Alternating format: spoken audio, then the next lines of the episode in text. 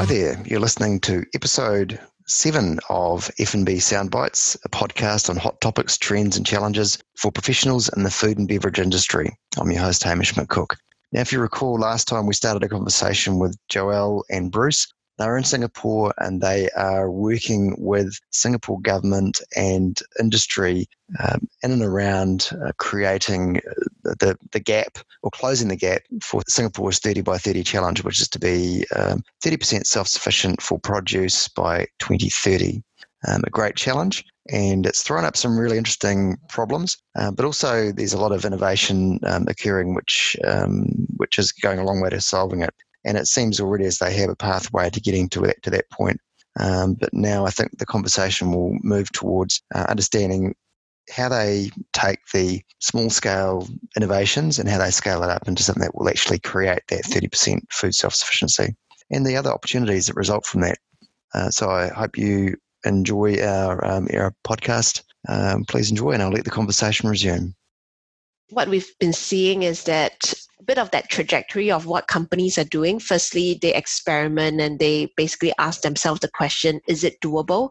Yeah. Is it doable in Singapore? Right? And we've seen a variety of crops being grown. Um, some of it are not, I guess, naturally found in, uh, well, despite our internationally varied diet in Singapore, um, some of them are just a little bit more adventurous, things like kale. You know, people okay. here generally kale. don't eat kale yeah. until quite recently. It's very hipster. And we are, mm. we are also growing strawberries in um, indoor farming as well. And I think the, awesome. the the key question for a lot of the startup farmers is they ask themselves, is is it doable? Is it doable in an indoor uh, context? Yeah. Because, um, and they've deliberately gone the high value Uh, route, right? Yeah. Because, you know, it has to be sustainable for business. You know, they have to make economic sense. Well, that's um, right. You have to convince hmm. some consumers to to part with their hard-earned money to buy these products as well, presumably, at some point. Yeah. So there has to be a value for the consumer. It's either lower cost or it somehow um, reflects their own personal brand values more, or it's providing some other sort of benefit. Yeah, exactly. And so we've seen quite interesting experimentation along the high-value food um, uh, types. You know, we've okay. got crabs from Sri Lanka that are grown in stacked-up uh, boxes. We've got strawberries. Really? Um, yeah, strawberries grown in Singapore, because most of the time when the strawberries end up in Singapore, they are bruised and they're not and, quite as sweet because they've had to go through that sort of the early harvest process. So that yeah. Yeah, exactly. The right and colour um, on the shelf. Mm. So, so then there is a natural value proposition for the consumers, right? Because they, you know, when it arrives at the market, you know, it's probably uh, the pricing is on par with some of the imported mm. stuff, and so the question of is it sustainable from an environmental perspective? That question isn't quite answered yet. Mm, and, yeah. you know, when you're talking about innovation and industrialization at mm. scale, that answer that answer to that question of environmental sustainability needs to be found fairly quickly, because once yeah. you scale up to that level, the amount of energy used in an indoor farming um, environment would be very, very significant. That's possibly okay for a start. When you create a new innovation, you don't have to solve all of the problems associated with it. You just have to create a breakthrough in one part, and then you can resolve the other issues later. Like I imagine that the first plane that was ever flown probably wasn't the most economical or efficient or even safest, um, but it actually created a beachhead, created a, a new that others could follow. I think that's that that feels as though that's what Singapore are creating here. You're you're you're testing and experimenting um, in uh, things like vertical farming and like precision farming, which uh, you you don't need to solve all the problems, but you just need to create enough of a, a toehold for those particular niche products, industries, processes to make it uh, a sustainable proposition in Singapore, and and potentially even maybe further afield than Singapore as well. Do you think? Yeah, definitely, because I think that's, that's been at the front of mind for a lot of the uh, economic development agencies out there, right? When they are growing, when they're growing these startups in Singapore, they are also yeah. looking at um, high-value foods that they can export to the rest of the region or even okay. globally. Yeah. Mm. So they're testing a variety of foods, you know, like even uh, indoor insect farming. So that's... Oh, yes. uh, Yeah, that's a huge protein source for um, our neighbors slightly north of us. You know, so in Thailand, Cambodia, Laos, uh, insects is part of um, everyday diet. It's pretty yeah. good, actually, cricket. Um, I've never had it. I'm um, I'm looking forward to having crickets, um, but uh, you haven't had any so far. I need yeah, to fix that, don't I? Quite quite Moorish, yeah. They're like yeah. um, potato crisps. Uh, and, and I think they've got an extremely high productivity per square metre rate as well, don't they? Yeah, yeah, exactly. Mm. High in okay. protein, doesn't take up a lot of space, doesn't mm. use a lot of um, energy or water or yeah. resources to grow. So mm. insect farming, abalone, uh, yep. I mentioned crabs earlier, yeah, um, kale, strawberries. Yep. Um, Hi, Hamish, yeah, I think Bruce. Um, just reflecting on your comment around can it work in Singapore, yes. I think one of the big differences here is a government that's prepared to invest in it. So yeah. naturally creating the market demand is going to be a real challenge. Yeah. You know, for those of us that are living here, you walk into a typical supermarket and, and the supermarket is dominated by fresh produce that comes from outside of Singapore. And it's, you know, something that's grown in a field in Malaysia is always going to be a little bit cheaper than something that's grown in a high-tech facility here in Singapore with, mm. with all the other costs. So it's a real challenge for the, for the government to say, on the one hand, you know, creating the supply, how do they create the demand? Mm. And, you know, there's there's a lot of hotels here, a lot of high, high-end restaurants. Um, it's, it's you know, it's, it's it's a rich environment in terms of mm. that particular True. space. But that's not enough to create the overarching demand. It has to be a situation where the average Singaporean goes into a supermarket and makes Uh, a buying decision on the basis of grown locally, so it's good for Singapore, it's good for the planet and everything else, and it makes sense financially. Mm. And, you know, as, as, as we all mentioned, you can buy, you know, last week I got a pomegranate from South Africa or bought some grapes from Egypt. Mm. Get any, anywhere from, well, from anywhere on the that's planet. That's right. It's it's actually a, the hub of um, commerce um, in in the the Asia uh, Pacific um, Indo Asia region. It's uh, it's actually right at the at the, the nub of um, the shipping lines, shipping lanes. So you're right. You're absolutely and, and able to access anything from around the world, really, aren't you? In Singapore. Yeah, and look, I think the other thing we see is if the model can be proven here in Singapore, so do. And, and let's be honest, it's going to have to be things like indoor precision farming. If that can be scaled up to yeah. the sort of levels to achieve the sort of targets, it's a model that can be replicated elsewhere. So the global trend is towards megacities.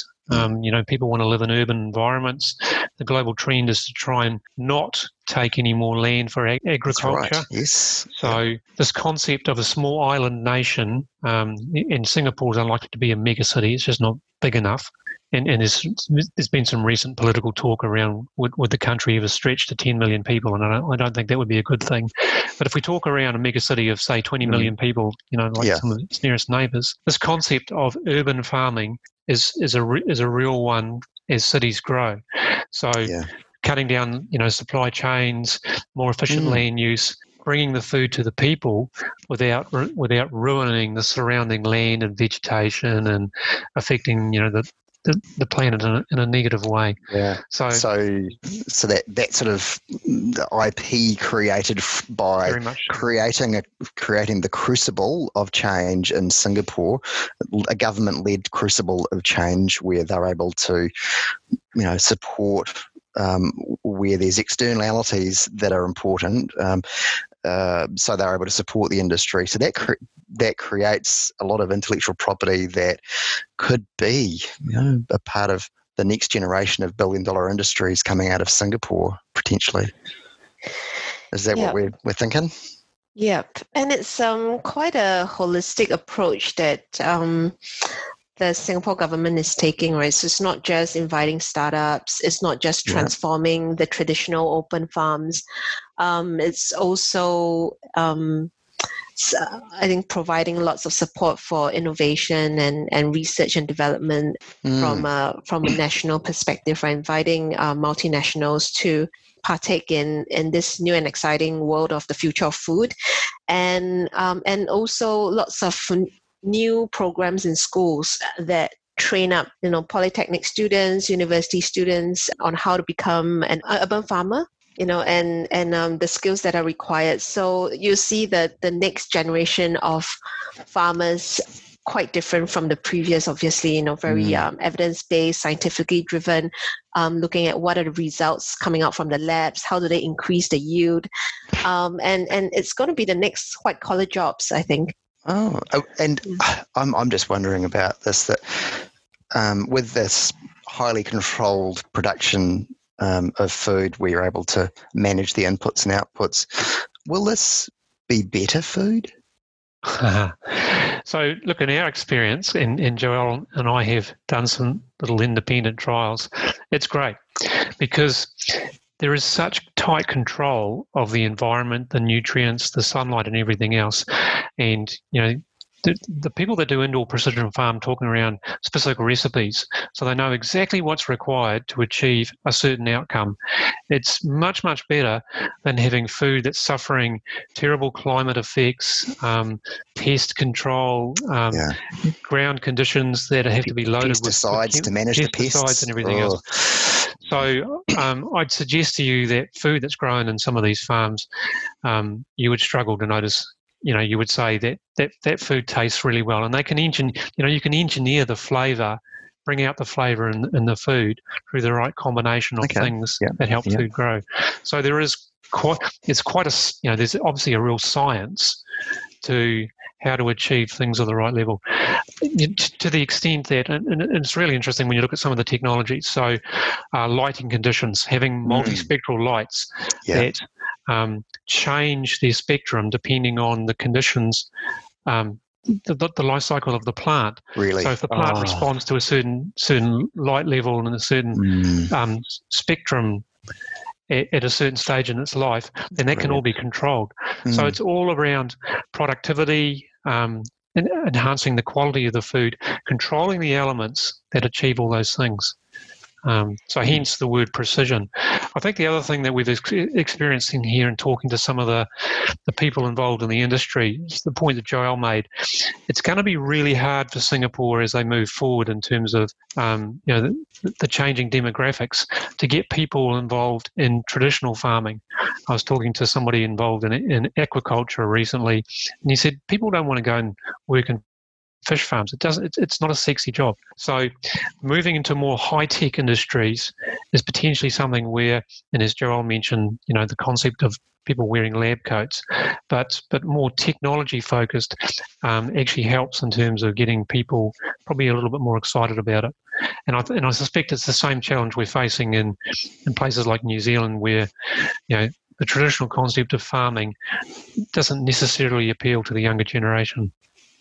That's very interesting, Bruce and Joelle. Um, there's a lot to unpack and to to um, to think of there. So if, if we if we bring that part of the conversation to draw that to a close, would you mind sharing some some final thoughts, some key messages that would be um, that you'd like our listeners to take with them um, um, after this? Yeah. So um, I guess our the insight that we have is is that. Um, This country's on a, on a trajectory to achieving the outcome. Um, it has to move from the startup concept into things of scale. So that that's going to be the significant challenge is, is, is scaling it up. So moving from a farming concept into industrial production. And I think that organisations that understand how to do production, how to do logistics, how to create buildings um, that support that will be, will be in the right place. Um, underpinned, of course, by modern technologies. So, you know, sensors, artificial intelligence, robotics, all that sort of stuff will be incredibly important to achieving the aims. So some really interesting challenges moving forward. But um, I, I think what I've seen so far is that um, this country certainly has the wherewithal to achieve those sort of outcomes. So it's an exciting time. Mm, definitely. And Joelle, um, from Singapore, you've lived there, love the place. Um, what, what are some of the, the key thoughts that you, observations, perspectives that you've got that you think would be useful for listeners? I think, um, and, and I absolutely concur with um, all that Bruce has mentioned, right? Because, you know, you really do need to move from it's doable to it's scalable. Um, and having that scale requires not just innovation in a lab, but also partnership and collaboration across um, lots of different stakeholders. It's not just a startup play. It's engaging with um, the people in the ecosystem, right? The developers, the master planners, the engineers, and making it work, because a lot of it still lies in uh, engineering and designing in a very traditional way, but for a slightly different market. Mm, so yes. um, lots of transferable skills and learning points across other industries into this new market segment. So I think that's that's something um, quite exciting for us, observing um, this new segment. And um, as a Singaporean, mm. looking at this new um, industry is very, very exciting. Um, obviously, you know, Singaporeans are all foodies. So we're mm, obviously yes. very excited to see what kind of new and wonderful food that comes out from Singapore, and, and all the different um, types of combinations and ingredients. So obviously that, that makes me very excited. But more than that, it's the um, opportunity that Um, urban farming, indoor precision farming um, can bring, um, mm-hmm. not only economically, but from a sustainability aspect, where if you look at food sustainability and, and food security, and how do that, how do we bring in that mix in, in our built environment, mm. you know, urban farming as, as, um, as something to lower, you know, ambient temperature for our built environment. I think that, that has a lot of potential, and yet also That's supply a, a very important need, right? You know, supplying food mm. for the people in, in, in the buildings. Yeah. Thank you, Joelle. And um, that was fascinating. Thank you, Bruce, as well. I um, it's been really interesting for me today, and we are absolutely going to get you both back um, and talk about, about um, Singapore and what's going on there, because this is uh, fascinating. So from my perspective, I'm, I'm not in Singapore, but uh, I, I look at Singapore, and I'm sure um, you know, many of our listeners as well would look at Singapore na- now with this understanding as um, a potential future powerhouse in food um, and crop uh, innovation and creation. So I, um, I, I've I've learned something today, and I, I hope our, our listeners have picked up one or two interesting um, aspects as well. Um, so with that, we'll we'll bring it to a close. Um, we'll wrap it up. So thank you very much, Bruce. Yeah, excellent. I really enjoyed it. Thank you. Okay, and thanks thanks so much, Joelle. Thank you. Thanks, Hamish. It was uh, it was a great chat. Oh, that's cool. Thank you. Um, oh, and thank you very much to our listeners as well for joining us today. So as we draw this to a close, um, I do look forward to bringing you another episode of F and B Soundbites. Until then, as we say in New Zealand, haere rā and farewell.